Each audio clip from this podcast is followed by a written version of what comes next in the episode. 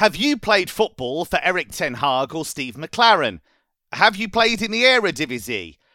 Have you been to Amsterdam for a party weekend? Or have you just worn orange once? Then you could qualify to play for Manchester United as part of their exciting new transfer policy. I'm Kevin Hatchard, and this is Football Only Better.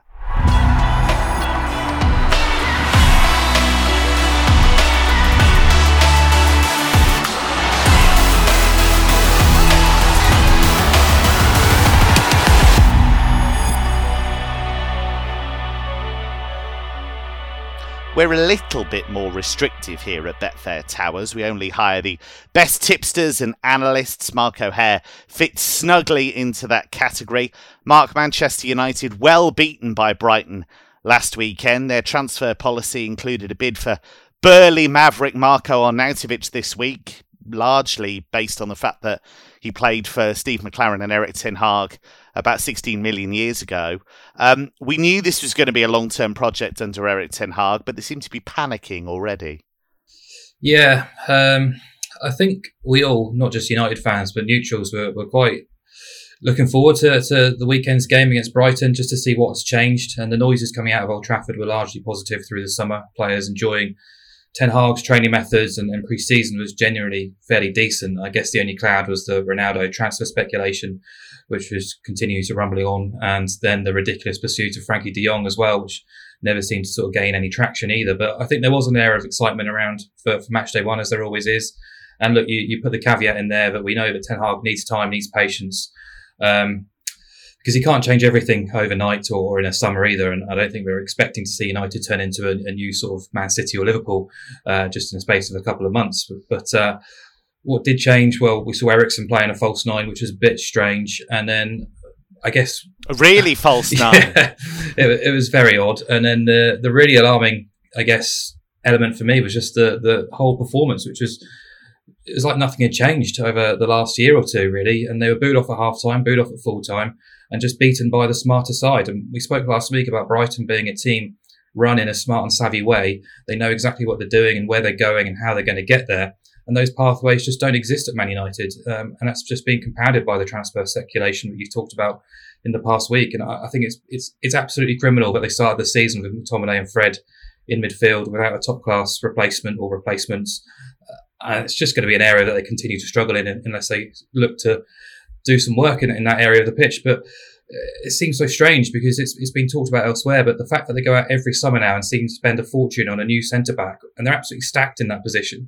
I don't understand why they're not doing anything about the midfield, or if the, the number one target was De Jong, why haven't they got a list of alternatives, which isn't Adrien Rabiot? It's, it's bizarre, really. And look, um, you know, the options up front, the dwindling as well. Ronaldo had to come off the bench, and I know that's not a position he or Ten Hag really wants. Ronaldo wanting out, Ten Hag not necessarily wanting to use him. And I saw someone say on Twitter actually that you know put any sort of Joe Bloggs who's played Football Manager over the last five years in charge of transfers at United, and they would quite conceivably put together a more impressive or or an accurate bunch of transfer targets at United's disposal for their budget, and, and results would be, would be dramatically different to what they're, they're sort of throwing up at the minute with Arnautovic and, and co. So it's very, very peculiar and, and very, unfortunately for Ten Hag as well. Um, you know, he's already been the subject of all these kind of negative memes and memes, and uh, he's facing an uphill task already. Some of it's his own making, of course, but a lot of it isn't really. And I just hope he gets given the support because it's another difficult test this weekend against Brentford, another smart club, smart operators very well coached club, and at the minute, United are none of those. Now, if somebody combined Carol Vorderman and Rachel Riley, you'd have something approaching the level of the maths genius that is tipster and trader Mark Stinchcombe. Stinch, we were very pro Brighton on here last week. Turns out we were right. Yeah, we were on at a good price as well because United drifted considerably before kickoff. And looking at their odds this weekend, I couldn't be backing them odds on at all. Um, the only thing really holding me back on Brentford is the, the loss of the aforementioned Eriksen. So I suppose you could call it the Christian Eriksen derby in, in some respects. Um, but very, very pleased with the signing of uh, Damsgaard from Sampdoria. Um, I think if he plays, it's quite. I would, uh, I'd happily take um, Brentford plus a half basically and lay Man United again if if Damsgaard starts because I just think he could basically be Eriksen's replacement and link link the midfield with the attack. Um, think he's a, a, fantastic footballer and the sort of player Man United should probably be signing themselves, or you know that kind of analytical approach. Um, this you know, is the are... weird thing, though, Stinch, isn't it? Because we all watch a lot of European football. We've covered various leagues for a long time, and you look at data guys, all kinds of analysts. And they look at somebody like Ibrahim Sangare, for example, at PSV, who's very good defensive midfielder largely and you thought, well, that's perfect for what United need. And they haven't gone for him. He's just signed a new deal at PSV. It surely wouldn't have been that hard to lever him out of there. I mean, that's just one example, but there are players being snapped up by other clubs that could do a far better job for United than some of the guys they've already got. And yet, they just don't go for them. Yeah, somebody like maybe uh, Fabian Ruiz would be perhaps a good central midfielder Yeah. for them. Um, I kind of feel like, you know, um, a metronome, thinking back into the days when uh, the sort of 4-2-3-1 was first kind of being used. Um, I- I remember it under Rafa Benitez at Liverpool. He had Mascherano and Alonso. He had Mascherano to break up and then Alonso to break the lines essentially. And i feel like that's somebody that they they definitely need in that area as kind of mark kind of touched upon. Um spoke quite a lot actually about how i thought united would perform worse at home um because i think they struggle under the pressure. But if you look at their away games they've actually lost the last six away games um, in a row. And they've been behind at half time in all of them. So I couldn't put anyone off maybe taking a, a bigger price, sort of six to one, about Brentford winning at half time and full time if you want to go down that route as well. Now he's been trying to get the XG robots to make sense of it all. Jake Osgathorpe from Infogol is with us. Brighton seem to step ahead of United all the way through. And in a way, Jake, we shouldn't be surprised about that because they've got a great coach in Graham Potter. That group has largely been together for quite a long time now. Everybody knows what they're going to do, everybody knows what's asked of them. So that kind of gap in performance isn't a major surprise.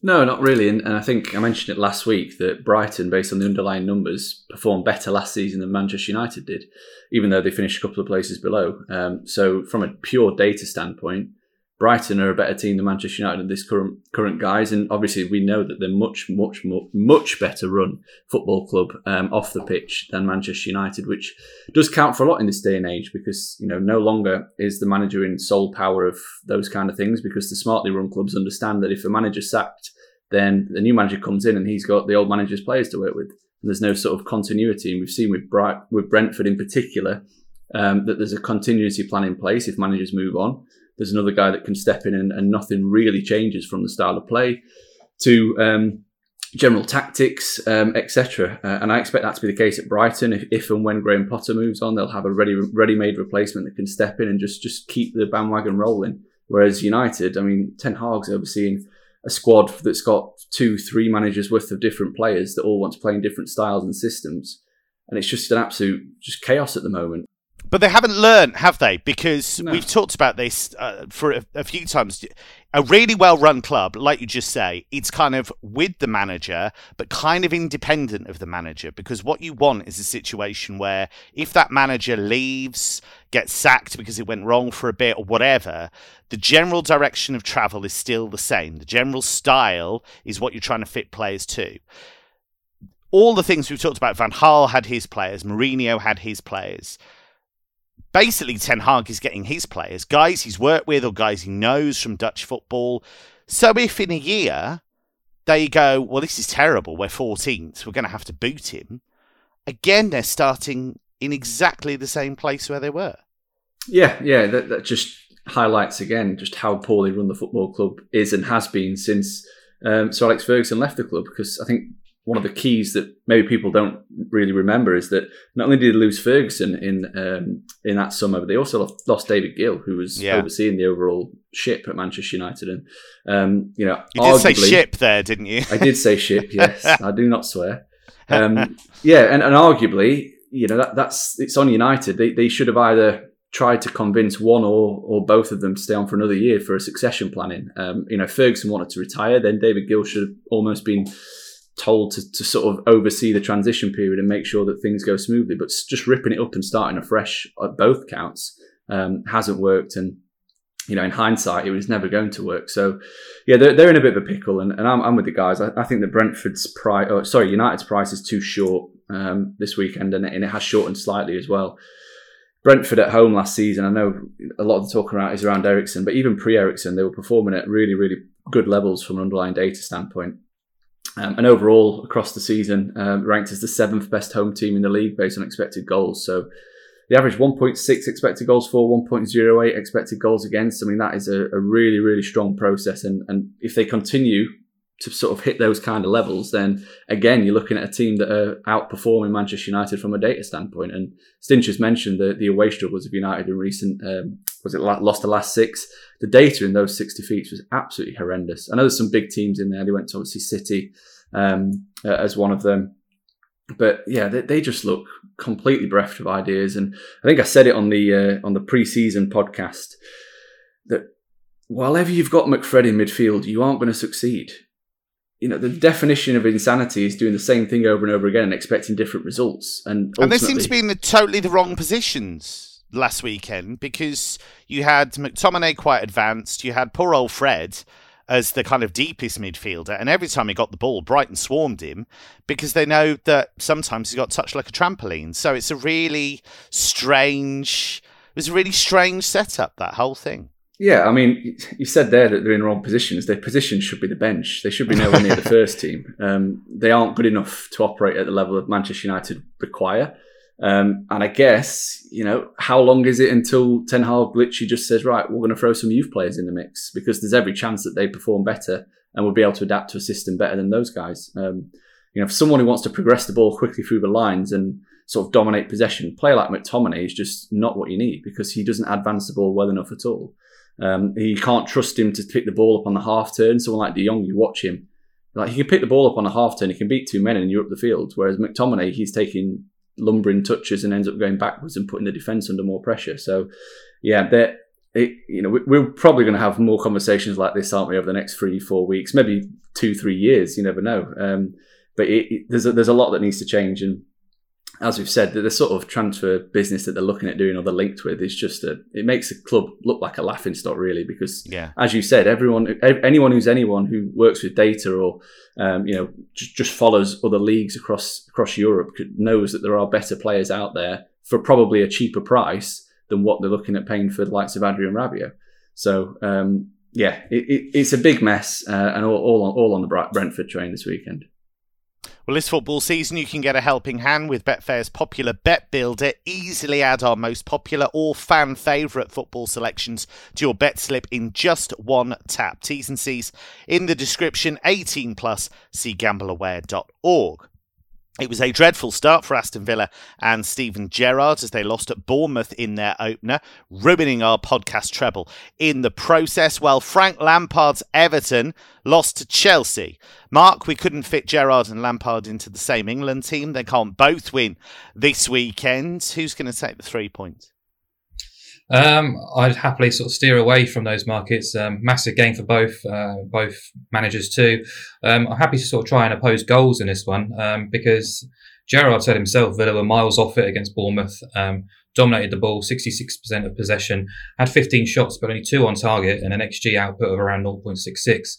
Basically failed to create any meaningful opportunities conceded early, conceded late, both from set pieces. Really underwhelming stuff, really, and that kind of eats into what we saw at the back end of last season too, where Aston Villa ended the season with two wins from eleven. At Villa Park this calendar year, they've won twice in ten, um, and I think for large large parts of uh, Gerrard's tenure, particularly since the January editions, it's not looked like he's known his best system or his best eleven or where to fit his most creative or, or game changing players into the team. You know, Buendia was came off the bench at half time last week. He doesn't seem to be getting a, a, run in the side at all. And I guess to make matters worse, the issue of Tyrone Mings just created unnecessary headlines really for Gerrard. Last week, I saw there was money for him in the sack race. After that, news story broke as well. So this is a big test for him this season because um, he's lost his influential assistant in Mick who, if you hear anyone who talks about Gerrard will always sort of eulogise about how good Beale was in terms of the, the pre-game training and also tactical setup. So yeah, it's a big test for him. And then you've got an Everton team who were probably more competitive against Chelsea than most people expected. Lampard, understandably frustrated to lose to, to a silly penalty, really. But um, I thought they did all right considering they had no strikers basically available, and Anthony Gordon, Demarai Gray, and Dwight McNeil basically starting up front. This week they get uh, Rondon back from suspension. Seamus Coleman's due back. I know they've lost Godfrey and Yerry Mina, but Conor Coady and Amadou Onana come into the squad after signing. So um, we could get a different looking Everton 11 this time around. Um, but again, we talk about United. You do have to question the brains trust at Goodison Park to allow someone like Ellis Simms to go out on loan when you've literally got no other strikers available for the first weekend. It's very, very bizarre. But yeah, anyway, Everton have got issues in both boxes. We know they're absolutely appalling away from home, or at least were last season. Won the joint fewest points away, won just twice on their travels, lost 13 times. So yeah, I've basically got no confidence in either team. But um, Stinch will tell you otherwise, but I can't be backing Villa at odds on quotes uh, in this particular in this particular matchup. So instead, I thought the the option to back both teams to score no at 1.95 was quite appealing. Actually, neither scored nor came close to scoring on match day one.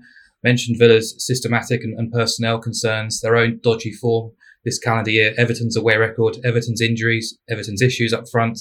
Chuck in the 12:30 kickoff time plus the fact that the weather's supposed to be 31 degrees from the first whistle in Birmingham on Saturday and only rising. You know, hot temperatures normally sort of you, you look to try and oppose goals in those conditions. There'll be water breaks plus the five subs in the second half to break up flow as well. So, yeah, I'm quite happy to sort of oppose goals between two teams I've not got a huge amount of confidence in, and that, that might be knee jerk after match day one, but I think Villa's issues do kind of transcend a bit further than that too. The notorious tropical paradise that is Birmingham. Um, Stinch, Solomon Rondon's back. Surely Everton are saved.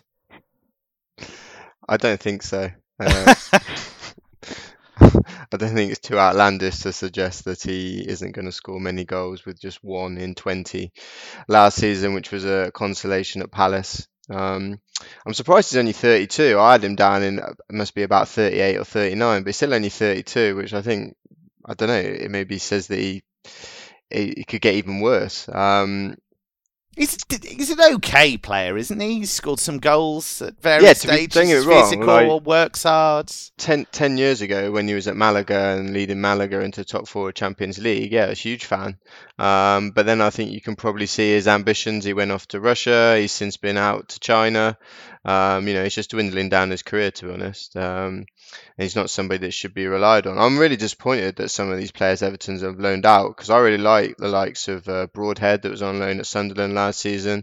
Um, did a fantastic job helping them get into the playoffs and uh, he wasn't available for the for all of the the playoff matches, but yeah, he did his job in getting them into the the playoffs and ultimately getting Sunderland um, out of that division, which they've been trying to for ages. Uh, Ellis Simms has started really well uh, for Sunderland. Um, uh, he scored a couple of goals away at Bristol City the other week.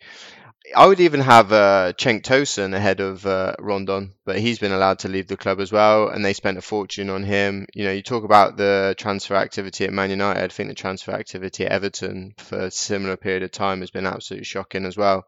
Um, and they're obviously, you know, that's their only attacking option in terms of a striker without Calvert Lewin. And then you look a bit further back, no Townsend, uh, Andre Gomes, Davies, uh, Godfrey and Mina both got injured last weekend. Already mentioned they got rid of Richarlison. Uh, Dobbin as well as another attacking option has gone on loan to Derby. Um, so I've no idea who's going to score their goals. Um, and yet they're spending fortunes on defensive players when they have their hands tied by FFP. So it just seems an, an utterly bizarre approach to me. Um, they signed Dwight McNeil, you know, for the best part of 20 million. I think he's only got one goal in one goal last season, or might not have even scored at all. Um, so yeah, I, am I'm, I'm happy to oppose him. Basically, I opposed him last week against uh, against Chelsea, even though we had reservations about Chelsea as they're kind of going through a transition. But I'm just happy to continue to oppose Everton, oppose Lampard, and oppose them away from home. That whole mixture together, I think, is the perfect perfect pot for for opposing the team. I mean, they've failed to win 16 of the last 17 away matches. So what we back in here, the draw or, or Villa? I don't think you really go into into matches looking to to back the draw unless there's some context in terms of qualifying out of a group or in a cup competition yeah. or something like that. Um, and since Lampard took over, it's seven defeats in nine away. They've conceded the most goals in the league in that period away from home with 23. Um, Villa are obviously massively underachieving under Gerrard, considering the, the money they've spent. But I, I think if you're betting, if you're backing Villa around about 1.9, I think you're essentially kind of just betting on can Villa score, as I just simply don't know where the Everton goals are, are going to come from. Opening day v Chelsea, they created just one chance greater than 0.1 expected goals.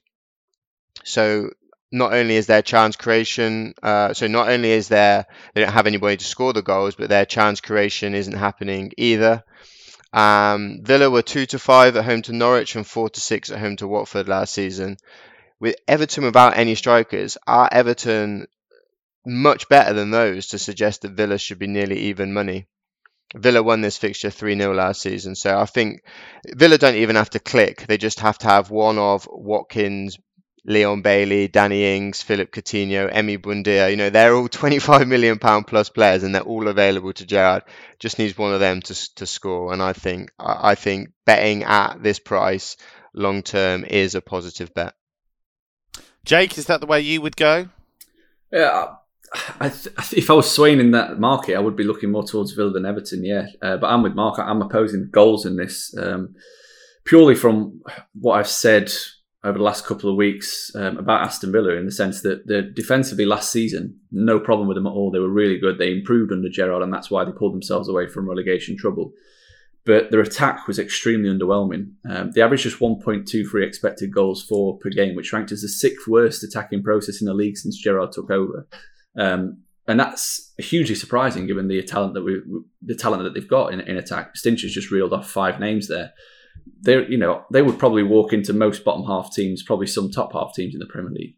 Um, so that that's hugely concerning. As is the performance at Bournemouth, where they managed, as Mark said, less than 0.7 expected goals, never really looked like scoring.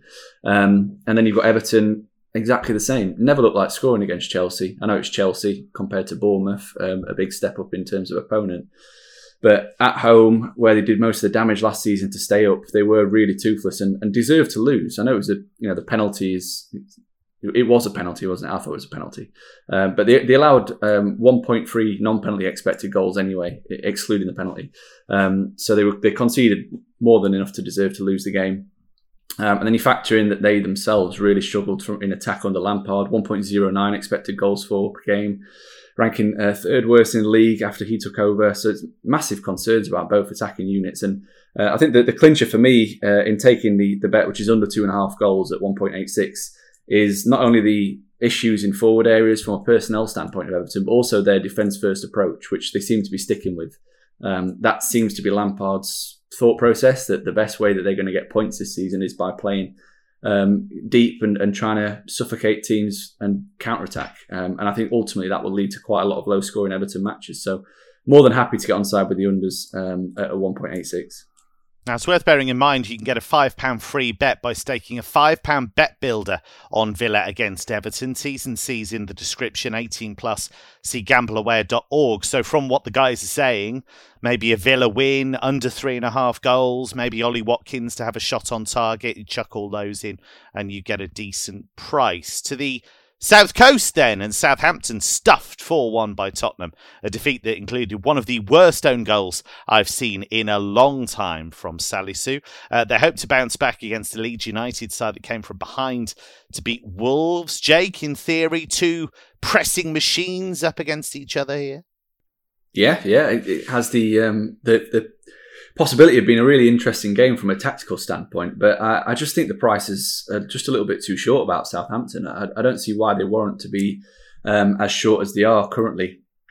Um, on the exchange, you're looking at around 2.3, 2.34 um, for a home win, and that just seems way too short for me.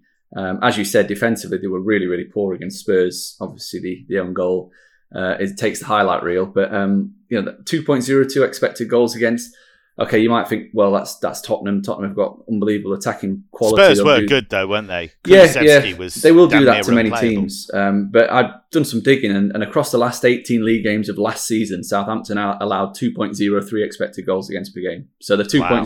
that they allowed on the opening day just fell in line with the average over the last eight over the previous 18. So um, you're looking at a team that ship chances for fun that are really easy to play against. Um, and then on the other hand, you've got Leeds, who I, I do feel have been slightly underestimated and underrated. Um, they survived by the skin of the teeth last season, no doubt, but digging further into the data, we, we, you can see that under Jesse Marsch, after he took over, they ranked as the 10th best team in the league based on expected points. Um, and they obviously got off to a winning start against Wolves, which will have the confidence high. You've, you saw good performances from the, the new signings. Adams in midfield was great. Uh, Aaronson as well, getting the headlines with obviously the, the goal that may or may not be his, probably not. Um, but again, looking at the at the away form that Leeds um, played managed under under Marsch, played six, won three, drew one, and lost two. So pretty decent record um, on the road. And and what was I think is more important and more impressive is that they actually they actually generated a positive XG process in those six matches as well averaging 1.5 expected goals for and 1.3 against. So all of that, to me, suggests that Southampton are a bit too short. So it's just how do you get Leeds on side? Um, and, and taking Leeds plus a quarter on the Asian handicap, which is around 1.97, so nearly even money, just stood out to me as a, as a really cracking bet. So that means that if the game ends in a draw, so if Leeds avoid defeat, we get half a win. Um, and, and if Leeds actually go there and win the game, we get a full win. And I just think that that's a little bit too big a price. Stinch, Marcelo Bielsa, something, something. Yes, but he's American, something, something. Everybody kind of assumed Jesse Marsch would be rubbish, but he's actually done fairly well. And he's got some of his Red Bull kids there now Tyler Adams, Aaronson, like, like Jake mentioned, who are more attuned to the kind of football he's going to want to play. Um, I'm not going to read too much into Jesse Marsch so far because I think uh, you're right. We we should maybe give him a blank slate now. Um, they've lost Phillips and Raphinha, which is two massive holes to fill, and let, let's maybe see how he fills those holes. Um, I know they're.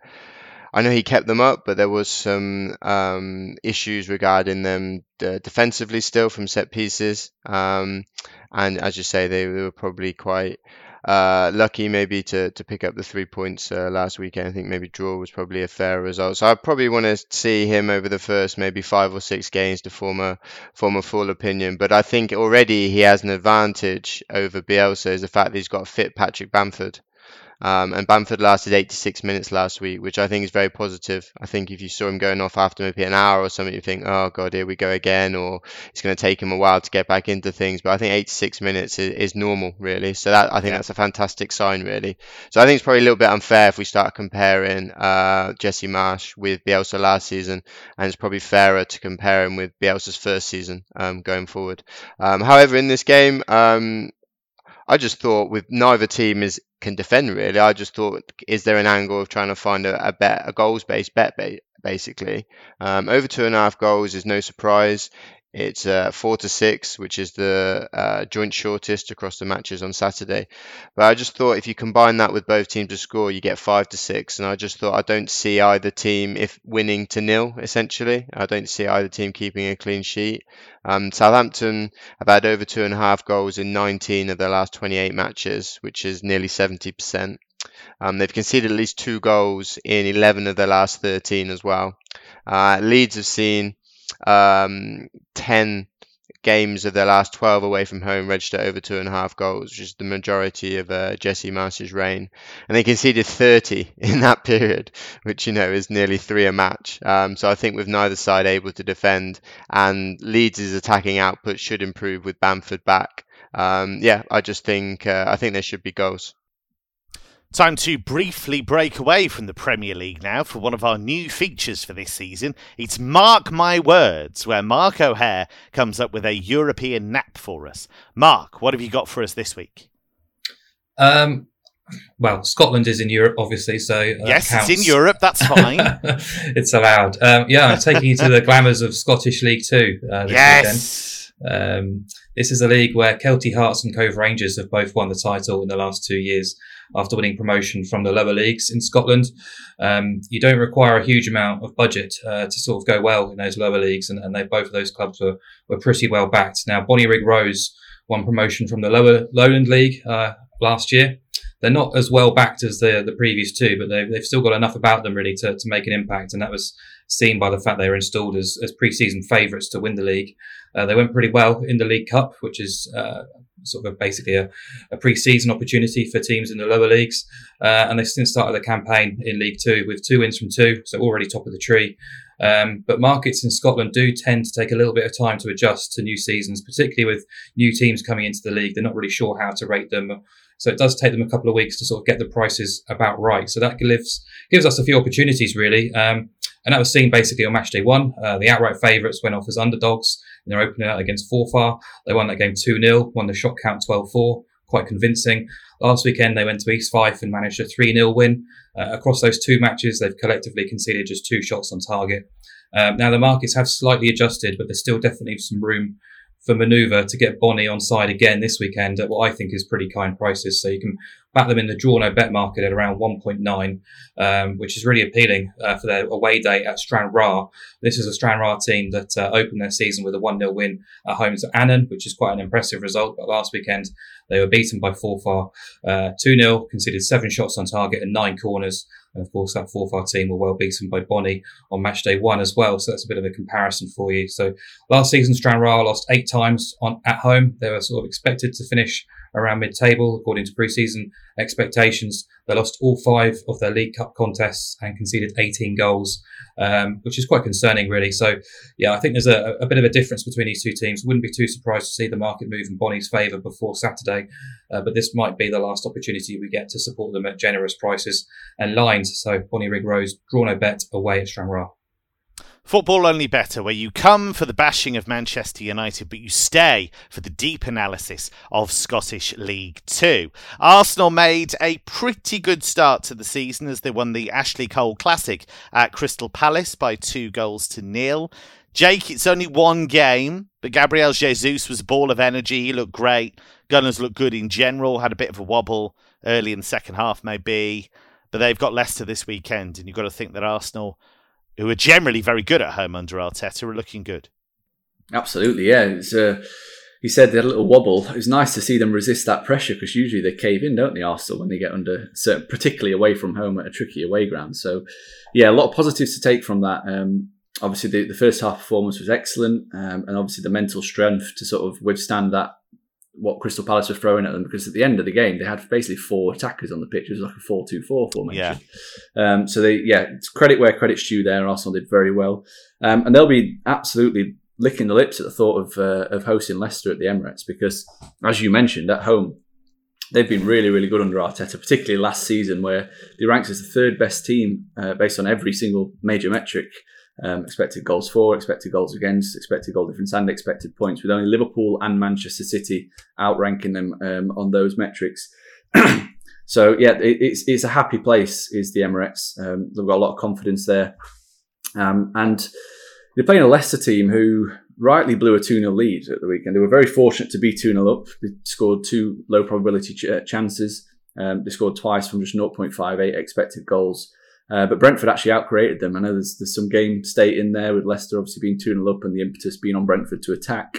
Uh, but they created 0.97 expected goals. And, and that's now 11 of the last 15 Premier League games that Leicester have lost the XG battle, which is majorly concerning. And it suggests that there's a, there's a major issue there. Maybe one to keep an eye on. Um, Brendan Rodgers in the sack race, depending on what the prices are. Obviously, no incomings, quite a lot of outcomings, uh, outgoings. Um, and the underlying process is showing no sign of sort of taken a steep incline to, to where it was two, three seasons ago.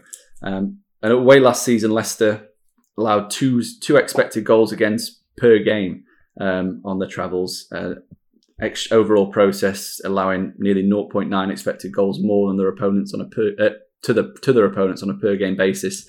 So they were very very much second fiddle uh, and second best in every away match, pretty much. Um, so yeah, I'm I'm absolutely about to ride the Arsenal train, which is something I don't do very often. Um, but yeah, minus one, Arsenal minus one on the Asian handicap, which you can get around 1.85 um, on the Betfair Exchange.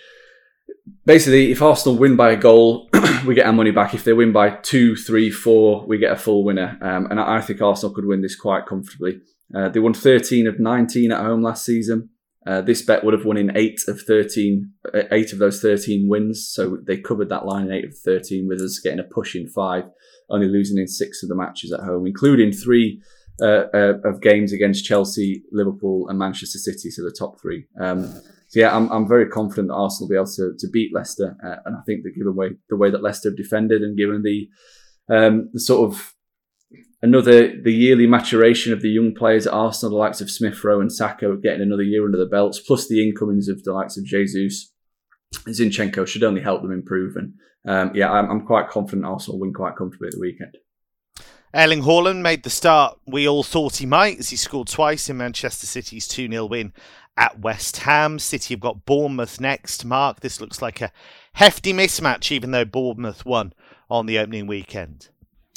Yeah, I, I think City um, answered many questions last weekend with that performance against West Ham, and particularly Haaland as well, how he's going to fit in. And it was it's quite ominous, really. Uh, I think the biggest. He's terrifying, isn't he? it's, he honestly so quick, so massive, really good finisher. He's got that aura, that kind of intensity. He's going to be frightening all year.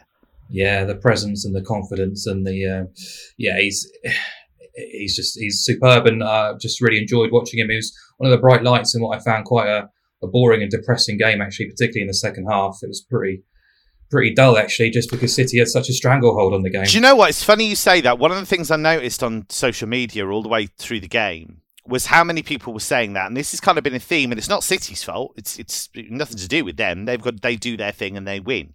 But I do wonder in the fullness of time when we look back on this era, we'll all kind of go, "Oh, they were great." But they were a bit dull. It's kind of the Pep Guardiola thing at Bayern as well. Everybody looks at that and thinks they played incredible football. They were amazing, but because they were so far ahead of the rest of the league, and I know they haven't been with Liverpool, but but in, in individual games, it kind of does get a bit crushingly dull, doesn't it? It does. Uh, I think it probably uh, was emphasised just because the opposition was West Ham at the London Stadium. West Ham is supposed to be the seventh best team in the league, and apart from that early flurry, they just barely barely had a punch at, at City really, and it was that's why it was quite quite depressing from my perspective. But uh, you know, people are already sort of crowning them champions, but there's still talk and strong links of Bernardo Silva going to Barcelona, and I think there's got to be fair questions about squad depth if he does go, uh, particularly that this is a not an ordinary season either. So it's far from over. It's just one game, and the gap's only two points. So much football to play, but this does feel like a bit of an open goal now for City against Bournemouth, who did upset the odds against Villa, took advantage of a, a sluggish and underwhelming Villa, but a huge, huge step up in class goes without saying, really. So there's various ways you can try and play this and get money out of City. First half markets, City to cover a big spread. Um, I looked at Man City to win both halves, which I think is a very reasonable option. Bournemouth are 45 to 1 to win here, uh, and both teams to score no. Only 45. BTTS no is around 1.41. So it's expected to be a very handsome one-sided victory.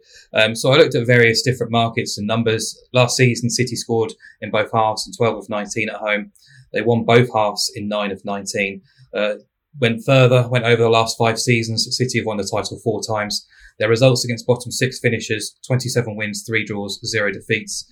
77% of wins by two or more goals, 57% by three or more, averaging three and a half goals per game. Uh, and they've actually won both halves in 25 of those 30 games. So that's a very reasonable option to take at four to five. I think Man City to win both halves. Um, but I did have a quick fiddle around on the bet builder if you want something a bit more uh, close uh, or, or, probably easier over the line. So Man City to lead at half time, Man City minus one in the full match. So City to win by two goal, two more goals, and Man City to lead at half time. Plus Erling Haaland to score, that comes in at 1.8, which I think is a, a fair alternative to, if you prefer. Uh, you can either swap Haaland out and say both, both teams to score no, and it boosts us up to 1.95, which is uh, really quite attractive actually, which is you're not, you're not asking for a huge amount. Both teams to score no, City to win by two or more, and City to lead at half time as I say, Bournemouth for 45 to 1. So uh, be a huge, huge shock if they avoid defeat. To the EFL then, and Stinch, you've got a tip for us. Yeah, I'm heading to League One for Plymouth v Peterborough. And I'm quite surprised, really, that uh, Plymouth are uh, decent favourites, around 11 to 8, and Peterborough nearly 2 to 1. Um, I think arguably Peterborough should be favourites. I, I think they're if as long as their defense probably does mediocre. I think they'll probably finish top. I was going to say top six. I think they'll probably finish top three. Um, they're back in League One again um, after relegation last season, but they must be along with maybe Fulham or somebody. But I think Peterborough probably outrank them. They must be one of the biggest yo-yo teams this century in terms of Championship League One. Just seems to be flip-flopping every season. Um, but it's no surprise at all to me that they, they've kicked off proceedings with two wins. No surprise they've scored uh, over two goals. They scored three in each game. Um, and it means they're the only team with a 100% record after just two games in League One. And I think we we talk about the League One, especially the top half, is arguably more competitive than and better than the bottom half of the championship. Um, so I'm quite surprised that there isn't anybody else with 100% record after two games. Um, but we'll, we'll see how it goes. Obviously, small sample size out of 46 matches. But the key thing for Peterborough is they've kept hold of Jonson Clarke-Harris for now. Uh, he scored 31 goals in League One two seasons ago. Um, they've got Jack Marriott who scored 27 goals last time it was in League One with Posh. So they they're no surprise really as I say that they've scored six goals in the two games. They're both off the mark already, um, and again it's no surprise they've averaged uh, 18 shots across these two matches as well. So they've got two fantastic strikers and they're very attacking and they're getting off plenty of shots. Um, so yeah, surprised that they're outsiders away at Plymouth. I actually spoke about Plymouth towards the back end of last season when they were third and with a chance of automatic promotion. But I mentioned that they were the biggest overachievers in the division on expected points, which was being driven by the fact that they were the biggest overachievers defensively. So it kind of wasn't surprised really that they dropped off a cliff essentially and they didn't win any of their final five games and went from potentially finishing the top two to not even finishing in in the playoffs. Um, they scored just once in those final five games, and they were humiliated really on the final day at home to MK Dons, losing five 0 and one of the reasons for their sort of overachievement defensively is because they possess one of the best keepers in the division in Michael Cooper. Um, he finished seventh in, with the best in terms of uh, the best save percentage at 74%, um, but it's well above his average of 70%. So I think there is still that that uh, regression back to the mean essentially. And yeah, I think you could you could maybe be a bit cleverer than the bet I'm going to go for. Maybe back Peterborough draw no bet at, at evens. Um, but I'm actually going to go for something that I think punters can back every single week, which is Peterborough over 1.5 goals at 11 to 8. I think that's that's very big. Over two and a half goals is is the favourite in this game, 8 to 11. And it's like, well, if you if you want to back overs, which is no surprise in Peterborough games, you know, who is it more likely is going to contribute to the score? Is it Plymouth or Peterborough? And I, I feel it's Peterborough. So I think you're much better off taking the over 1.5 Peterborough goals uh, at, at at a very chunky 11 to 8 rather than the, the overs in, in the game. And uh, I think uh, against other teams, you can take it a bit further and back the higher lines, you know, over 2.5, over 3.5. Um, I think it's going to be a lot of fun with Peterborough back in League One this season. And Mark, you've got a Football League tip for us as well. Yeah, drop down to League Two. Um, Carlisle against Swindon. Carlisle have been excellent really since Paul Simpson returned as manager. Um, obviously, won back-to-back promotions in his first stint. Came back at the back end of last year with Carlisle in the bottom two in League Two. Um, and he had a, a, fantastic record. They finished 15 points clear of the drop zone, um, and only five teams earned more points than Carlisle during his stint. And Carlisle have started this season very strongly too. Um, absolutely took Crawley to the cleaners in the first game. The game, the scoreline was only 1 0, but they had 23 shots and almost two and a half expected goals registered. Um, very impressive. And then returned last week with a 1 1 draw at Colchester, won the shot count, kind of spurned a few good opportunities too. But they got a solid defence, signed Huntington this week as well, which will would add to them too, uh, and a very good home record too. Six wins from eight at home under Simpson in his second spell they're hosting a Swindon team who just to me seem to be priced up on, on last season really, um, and they've lost their head coach Ben Garner to Charlton during the summer. He took three of their key players with him. Scott Lindsey, his assistant, is now in charge, and things haven't been running smoothly so far this season. They were beaten 3 0 away at Harrogate on match day one, gave away 11 shots in the box. Last week was a bit better. They held Salford at home nil nil. Had Harry McKirdy, their star striker, sent off before half time, but very much a backs against the ball job. But across the two games, they've barely threatened really in the final third. They missed a penalty against Harrogate, but that's literally it. They've done nothing. And but McKirdy is back from suspension, and the caveat is that Swindon were the best team away from home last season by a distance, and that's why they're priced up as favourites to win at Carlisle. But this is a different team, uh, a different coach, different setting. Uh, it's a long, long way to, from Swindon to Carlisle as well, which also has to be bearing bear in mind too. Uh, and I just think one team is going upwards, and Swindon are possibly standing still, if not moving backwards, and therefore Swindon should not be favourites in this match. You can buy Car- back Carlisle plus a quarter at 1.8, or back them drawn over odds against. Take your pick. I'm, I'm on plus a quarter. I think it's a, a nice price. You get paid out a half stakes win if the game ends all square. Now, the Bet 5 Get 5 offer extends outside the Premier League. You can get a £5 free bet if you stake a £5 bet builder on Watford against Burnley this weekend. T's and C's in the description, 18 plus. See gambleaware.org org. I told you last weekend I thought Christopher and Nkunku was a great bet to score for Leipzig at Stuttgart at 9 to 5. He duly delivered for us this weekend. I'm absolutely amazed you can get odds of 1.9 for Bayer Leverkusen to win by two goals or more against Augsburg. Augsburg awful last weekend. They were beaten 4 0 at home by Freiburg. They've got a rookie coach in Enrico Maaßen. They've lost uh, I think a couple of key players. They lost 5 1 at Bayer as recently as January. Alternatively, if you don't want to try and get Bayer to cover that handicap, you could back them to win and Patrick Schick to score at 1.8 on the bet builder. If you throw in a first half goal, you could get that up to 2.07. Now it's time for the world famous podcast Treble, a betting feature so revered that Handsworth's finest, Apache Indian, originally wrote Boom Shakalak as Boom Aka Ak, and he was originally called Napache Indian before he was convinced that it didn't quite have the same appeal. Now, how this works is the three guys each put forward a selection from the weekend's action, and our delightful traders wrap them up in a boosted treble. Jake, I'm going to start with you. I'll take Arsenal to beat Leicester for all the reasons mentioned before. Lovely. Mark, that that was that was devoid of psychodrama. There, that was that was very clear. I disappoint you there, Jake. There, yeah, I'm a little. Uh, Mark, uh, I'm going to pass over to Stinch. I'm happy to go last this week. I think oh, okay. A, a, tricky slate, in fairness. I will go for Villa at clo- at uh, four to five. Everton are abysmal and have no strikers.